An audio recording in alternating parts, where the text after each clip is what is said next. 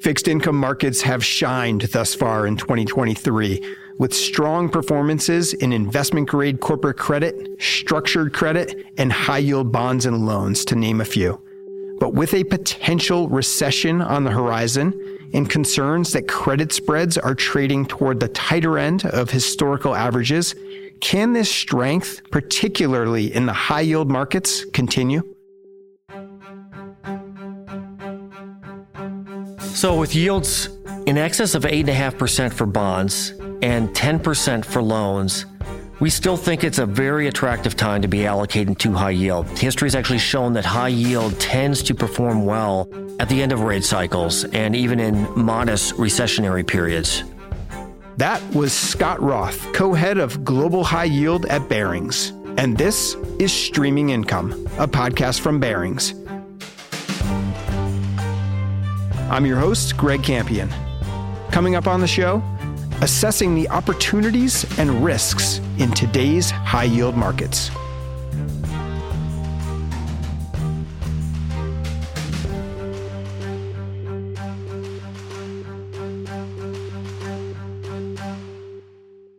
All right, Scott Roth, welcome back to Streaming Income. Hey, Greg, thanks for having me. It's great to be back. Yeah, excited to have you back. Uh, I was thinking back to when you were on the podcast last time, and it was almost exactly a year ago, September 22. And at that time, you know, it was a much different environment. We are looking at a, a much tougher year for high yield and risk assets more generally. Uh, this year, you know, no shortage of stuff to worry about, which I'm sure we'll get into. But all things considered, it's been, been a pretty good year for high yield uh, and floating rate loans, knock on wood. Now, uh, just curious, maybe to start there, what's kind of gone right for high yield so far this year? Well, you're right. It's been a, a, good year for high yield for sure. Loans and bonds, both on an absolute as well as a, a, relative basis compared to some of the other credit or fixed income asset classes. And look, I think there's been a number of factors that have contributed to this, this level of performance. We can start with the economy. We've had a super resilient consumer really benefiting from this robust job market. And importantly, employees who have um, seen real wage growth this year on the back of some of these receding inflationary pressures. I think we're all aware of the phenomenon around the excess savings and how that supported consumer spending. And I think there's been a level of stealth stimulus that's worked its way into the economy. And if you sort of roll that up and combine it with some of the disinflationary trends we've seen, I think the market has sort of come around and adopted this soft landing narrative as the most probable outcome for the economy going forward. So that's been a huge factor. I would say corporate earnings, I would put that in the positive category as well, despite the fact that earnings have been negative on a year over year basis for the last three quarters. However, starting in the fourth quarter, companies have been able to jump over that that lower hurdle that has been set. Mm-hmm. Uh, so you didn't go into this downward spiral. So three quarters down year over year, but better than expectations. And now we've reached a point in the back half of this year where earnings are expected to inflect. So higher year over year. And I think what's really driving that has been corporate pricing power. And that has we, we know the strength that exists in the services side of the economy. The demand is very high. Mm-hmm. Companies are able to push through price. That is really help support the you know the nominal revenue and and also protect margins at the same time. And then maybe the last factor I'll just bring up is default expectations. We came into the year there were a lot of just dour or aggressive mm-hmm. projections being put forward by some of the the street strategists and they made for really good headlines. They have not really materialized. Mm-hmm. And I think a lot of these projections were uh, really driven by more of a macro model versus a bottoms up, which is how we tend to look at it, look at it. Mm-hmm. And so we've had we had difficulty reconciling that you know that disparity. Um, as it will turn out, we'll see in 2023 default rates are going to look very normal mm. on a historical basis. Mm-hmm. So that's allowed spreads to compress over the course of this year.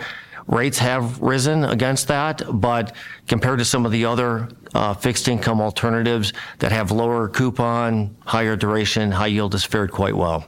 Yeah, you mentioned the rates, so maybe let's get into that. So, uh, obviously, there's been a ton of talk lately about what the Fed's doing, where they go next for the rest of this year, for 2024, et cetera. There's been uh, all kinds of opinions out there. It looks like the most recent commentary that we've gotten from the Fed kind of starts to put the higher for longer scenario more, cement that more into place. And it seems like maybe that's almost been a little bit non consensus in that uh, I think the market had gotten a little bit comfortable anticipating that we're at peak rate or close to peak rate and the next move is lower. Um, so let me ask you that. What are the implications potentially for high yield if the Fed is not done hiking? Right. So that would be a pretty unhelpful development. Now, that's not our, our base case. Mm-hmm. I think we're still of the belief that the disinflationary trend will continue to see that over the medium term. Um, acknowledging the fact that inflation tends to be wavy over time, and we're starting to see that a little bit right now. But we do think as long as the Fed stays its course, that they'll ultimately be able to achieve at least a good portion of what they've articulated to the market. Now, to answer your question, are, are, we talking about a single rate hike? I think the market would be fine being able to absorb that. Conversely, if we're talking about the Fed having to engage in a series of rate hikes, mm-hmm. that I think you are clearly looking at a resetting of, of risk in the market. And there's probably a, some level of distinction that needs to be made loans versus bonds. Loans are advantage with the floating rate nature, and as rates go up, you see a corresponding increase in the coupon. So that would partially mitigate a, a negative outcome on that front. High yield bonds, clearly fixed in nature, that's going to be, you know, a negative headwind for that. But I think the bigger picture on that front is you start to introduce a hard landing scenario mm-hmm. mm-hmm. and ultimately resetting default expectations higher. Look, I think there's probably some nuance around the origin of the rate hikes, what is driving the reacceleration of inflation. If you're talking about more of a stagflation type environment, I think that's different than a situation where the economy is actually reaccelerating, that no landing scenario, if you will, where the neutral rate we could argue would be ultimately higher than most of us, you know, believe it is today. So I think in those types of scenarios, there are different winners and losers. Mm. Um, However, I think that's sort of an interim play. Mm-hmm. I think at the end of the day, the Fed will have to sort of run down inflation with these rate hikes. Ultimately, that's going to have negative consequences for just risk assets in general. All right. So you mentioned that your base case is not necessarily, you know, that the Fed keeps on hiking here. So let's assume the flip side of that coin. So let's assume that we're close to peak. Let's say we're either at peak rate here or maybe there's one more hike. And then the next move you know, whatever that pace looks like. So it seems like that the concept of, of rate cuts in 24 has maybe gotten pushed out a little bit most recently. But let's say we're kind of there. Rates don't go much higher, if higher at all, from here, and they start to drift lower, let's say over the next, call it one to two years. How does that scenario look to you from a high yield perspective? Right. So that's would provide a, a pretty favorable backdrop to uh, to the market. Uh, history suggests high yield would do real well under that that type of scenario, and we do have some history. Um, if you just think back over the past 30 years, there's been four rate cycles and 12 month forward returns following the last FOMC rate hike produces a return on average that's low double digits. I think the number is actually 12%. So if we are indeed at the tail end of rate hikes here, we think that's a, a fairly good setup here for the asset class going forward. So that stat that you mentioned there, I think would actually surprise some people. I think there's probably a perception out there that, you know, high yield, since you're taking credit risk, when the economy starts to slow down, that would be a much tougher environment. So I think some might be surprised to hear that from peak rate uh, and starting to move lower, uh, returns have been quite healthy from there. So just tell me a little bit more about that and just how you think about high yield performance in more kind of recessionary periods.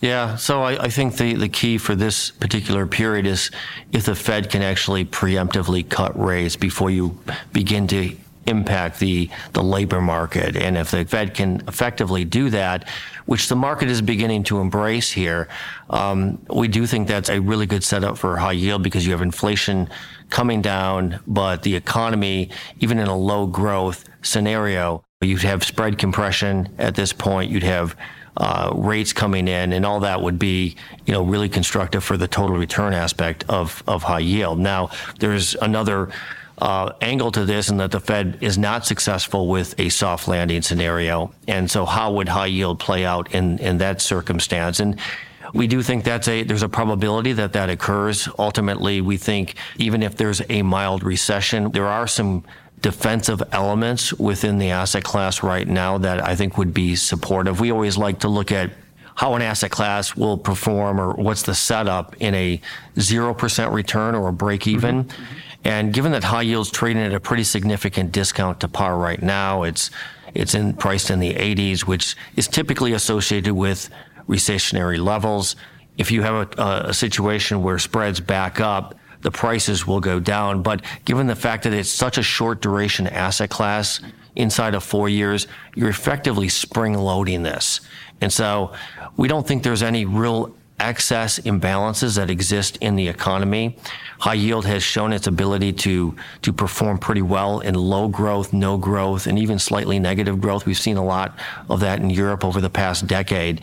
So we think the setup that, that high yield can manage through a, a slower economic environment and do quite well.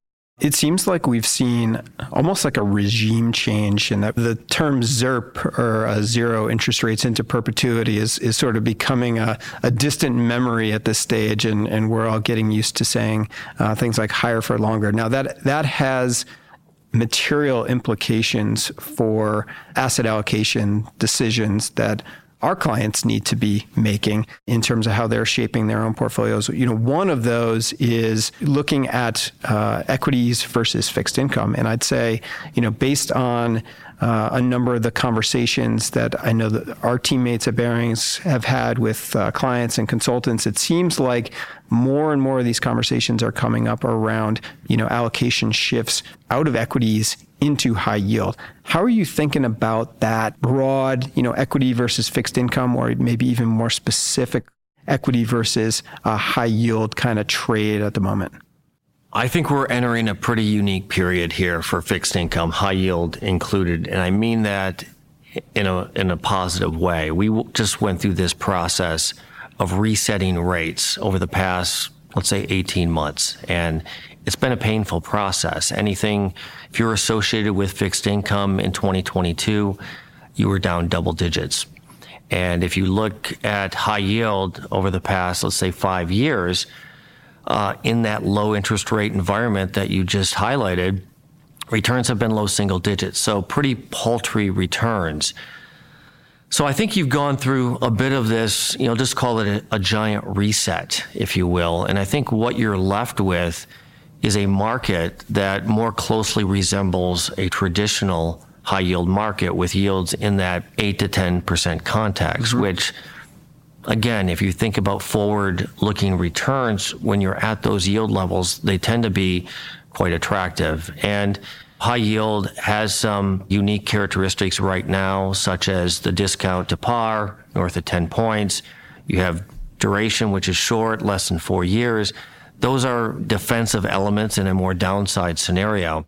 So you, you compare that with equities, and equities have had a, a very strong run um, in the face of declining earnings. So everything's been you know multiple expansion, and on top of that, it's it's taken place in a rising rate environment. So we're at a situation where multiples are valuations are very ambitious on on the equity side right now, and I think. Um, just stepping back, I think our clients are are looking at that those valuation metrics and they have a, a, menu of options over here now with this normalization of rates that we're going through in a variety of fixed income products. Mm-hmm. And I think many of those have, you know, some level of durability in, in more downside scenarios. And they're looking to reallocate. And so we're, we're seeing that. If you think about uh, pension funds, that's a big client base of ours. Funding status on pension funds are at the highest level in many cases since 2007. Mm. So they're looking to t- potentially take some volatility out of out of their book and move it over to areas in the fixed income landscape where we haven't seen yields at this level in some time. Let's just dig into that a minute because you talked about potentially taking some volatility out of your portfolio by shifting, you know, out of equities into an asset class like high yield. Somebody may be listening to this saying, "Yeah, but this, you know, it's high yield, right? It's by its nature, it's a risky investment uh, in terms of you know the credit risk that you're taking on." How are you thinking about that kind of quality of the market today, or general risk that folks are taking on by investing in high yield today? Yeah, I, I, think one thing that investors really need to appreciate is that the quality of the high yield market today is the best it's been in the history of high yield. And I'm talking from a ratings composition basis, but also from the fact that most of these companies are larger and more diversified across the globe than they've ever been. And the majority of issuers today are double B rated and so that's that's a seismic shift from only a few years ago. Uh, the lowest rated quality band is is triple C. That's nine percent of the market today. That was 10 to 15 years ago, 100% higher than it is today. So the the fundamental shift across high yield is is very different. Um, you have very branded companies that you wouldn't even realize operate in the high yield space. So there's not this stigma that's associated with this market that there might have been 20 years ago. So we think the quality of the market has to be a consideration, and when you, especially when you're comparing high yield spreads in a historical context. So you have to make that adjustment. And so we think it's a market where double B's that are yielding 7.5% with, in my opinion, almost a default risk that is nil. Um, it's a pretty compelling situation right now. You know, high yield is a market where technicals can play a big role. Applied demand characteristics. I know certainly for the uh, the loan market, uh, CLO demand, um, you know, plays a big role. Um, you've got inflows and outflows out of the asset class. If you were to kind of just you know broadly summarize what you're seeing from a market technical standpoint today, what would you say? Technicals are quite robust right now. In 2022, rising stars, rising stars are, are simply high yield rated companies that, due to improving fundamentals, the rating agencies upgrade them to investment grade. Mm-hmm. That was a record year in 2022, followed by a, another very strong year in 2023. It might end up being the second highest on record. And as those companies migrate to investment grade, those dollars get recycled back into the high yield market. So you have a, a shrinking market where there's more dollars chasing it. So you mm-hmm. have this supply demand imbalance. You could argue the, the market is is actually been undersupplied this year. Because if you look at the primary market, it's been very muted and all the issuance or the majority of the issuance you know, roughly 75% across loans and bonds has been used for refinancing activities. The M&A market is down roughly 40% year over year after arguably a very lackluster 2022. So it had very easy comps. So there's really no new net supply that's finding its way into the market and that's created a very strong technical across high yield bonds and loans. And even as we look forward, um, the pipeline is is pretty shallow here. So we think this technicals are going to be with us for some time and, until actually the M&A market begins to rebound. And look, the maturity wall continues to get worked down with with these levels of, of refinancings and really what's left here over the next 18, 24 months, primarily double B credits. And these are, are companies that have access to the capital markets. Um, the CFOs of these companies like their low coupons a lot, so they're loath to pull those things out prematurely and, and place higher coupon debt in their place. So uh, we don't see a, a real surge of issuance in the near term. Another trend that we're seeing, and this this one's more, I would say, a, a structural trend, is the growth of the private credit market. So it's hard to sort of ignore what's happening there. Obviously, our colleagues uh, here at Barings are a big part of that. You know, I'm curious. You know, we've seen headlines of you know, private credit's encroaching on, you know, this part of the broadly syndicated market or taking down this uh, big deal that would have in the past been a, a syndicated deal. Is that in your mind, you know, managing high yield bond loan portfolios on a day to day basis, is that noise or is that a factor that's actually impacting your investment universe and you need to think about day to day? Yeah, look, this has garnered a lot of headlines, and I think we're all aware of the capital that's been committed to private credit. I think private credit has been hampered a bit in their ability to put those dollars to work in their traditional market, and so they've they've looked to deploy these dollars in alternative channels or adjacent markets, you know, namely the broadly syndicated loan market. And so we've seen some level of encroachment on the edges, really with some existing structures that have needed to be refinanced. And the most notable one uh, recently has been a company called Finastra. Finastra is a very large software company. It's also highly levered. And in the public market, it had a very standard first lien, second lien structure. Um, the problem was, given its leverage profile, the ability to extend maturities or refinance in a regular way. Mm-hmm. And that was compounded by the fact that the investor base here is majority of, of the investors here are, are CLOs, and each CLO is at a different stage in its life cycle. So their ability to extend at some level could be challenged.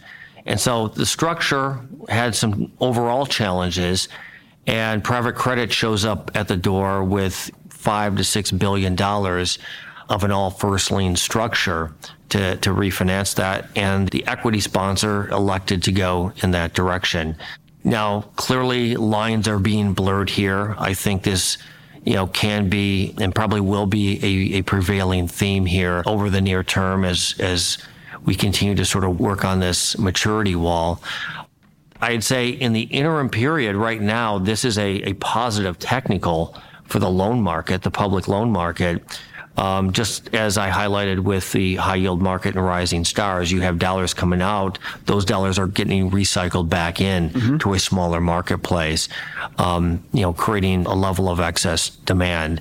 And so on the issue of disintermediation, um, we've seen that before across asset classes, and there's ebbs and flows over time, um, and mm-hmm. it's happened to the broadly syndicated market before. Uh, global financial crisis 2009, the loan market was effectively closed. So sponsors, uh, companies access the high yield bond market, specifically the senior secured bond market, to garner capital, um, refinance their capital structures, et cetera.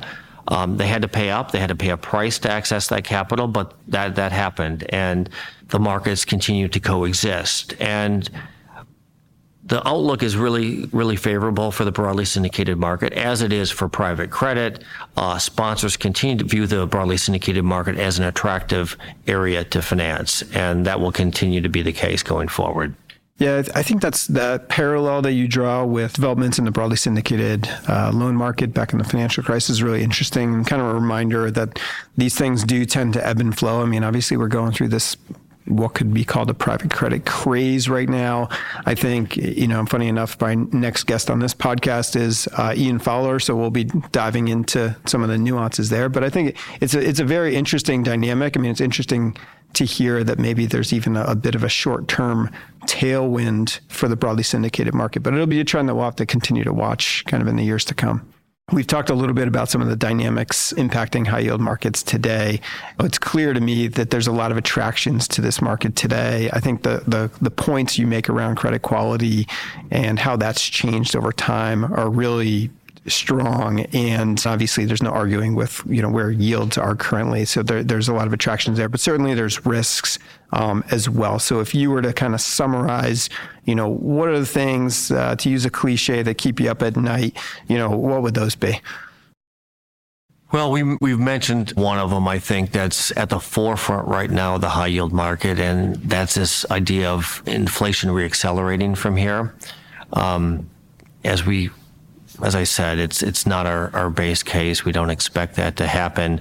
Um, but to the extent that you see that evolve in a in a in, materialize in a in a bigger way, you know, introducing the idea of stagflation. I, I talked about how the companies have been able to, you know, exhibit this level of pricing power in today's market. And if you have growth that becomes more subdued, that could be real you know, problematic on the margin side, and you could see that ultimately hit corporate profits. As it stands right now, that's that's not what we see playing out, but that could be more of an issue for for 2024 for the markets. I think anytime you're in the midst of a rate cycle, you have to be cognizant of a policy error. And I think the market's given, you know, the Fed a, a lot of credit you know, thus far. But nailing that soft landing can be pretty tricky. Mm-hmm. Um, especially if you have inflation that is exhibiting this wavy behavior. And to be able to do that without impacting the labor market is something that can be tenuous. And so I think that's something that's, that's on the table as well.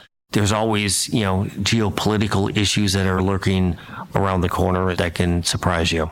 Yeah, uh, trying to orchestrate a soft landing is no easy task. It's basically only been done once uh, in the post World War II era, which would be in the mid 90s when it was uh, orchestrated well. But when it was orchestrated, it led to perhaps one of the best periods of economic growth that this country's ever seen in the kind of mid to late 90s. So when it's done well, it, it can work, but it's a tricky path. Well, look, it's it would be unique in the sense that we would effectively be starting or renewing a cycle with employment almost consider it full employment. Mm-hmm. And that would be something that we haven't seen before. Mm-hmm. So, um, in some facets, we would be carving out new territory with this. Mm-hmm. You mentioned geopolitical risks. We haven't talked about a whole lot uh, outside the U.S. necessarily in this conversation, but we might be remiss not to mention that there's a lot of concern around China at the moment. Is that economy slowing down? A lot of uh, focus on the real estate sector there. Anything you want to mention as it relates to your day to day management of these portfolios? Look, I think the risks around China at this point are well known. Mm-hmm. Um, the piecemeal stimulus that's come out of the government has disappointed the market is disappointed. Investors, the economy continues to just be so sluggish. I think the this, there is possibly a silver lining associated with China in the sense that had they introduced a more bazooka style stimulus that the market was quite frankly hoping for, that could have re- really led to this exporting of, of inflation across the globe. Think of energy prices where they're at today. If we think of really robust demand coming out of China, we could be looking at, you know, base metals prices, energy prices a lot higher. And so I think while it's been a difficult, you know, situation over there with that economy, we might be gaining a benefit off of this as well. All right, Scott, I think you've managed to give us a very realistic and balanced view of what's going on in high yield markets today, where some of the opportunities are, where some of the risks are. Uh, let me ask you to just finish it on an optimistic note, if uh, if I could convince you to do so, and uh, and give me your bull case for high yield, let's say for the rest of this year and into 2024. Well, let me give you a few thoughts on, on loans and bonds. I'll, I guess I'll start with bonds. I think what investors need to appreciate is that the quality in the market today is the best it's ever been in the history of high yield. And a lot of the sponsor activity, a lot of the LBO activity has actually been financed away from high yield over the past several years. So fundamental shift in high yield. And I think that just needs to be taken into consideration when you're looking at spreads yields on a historical basis.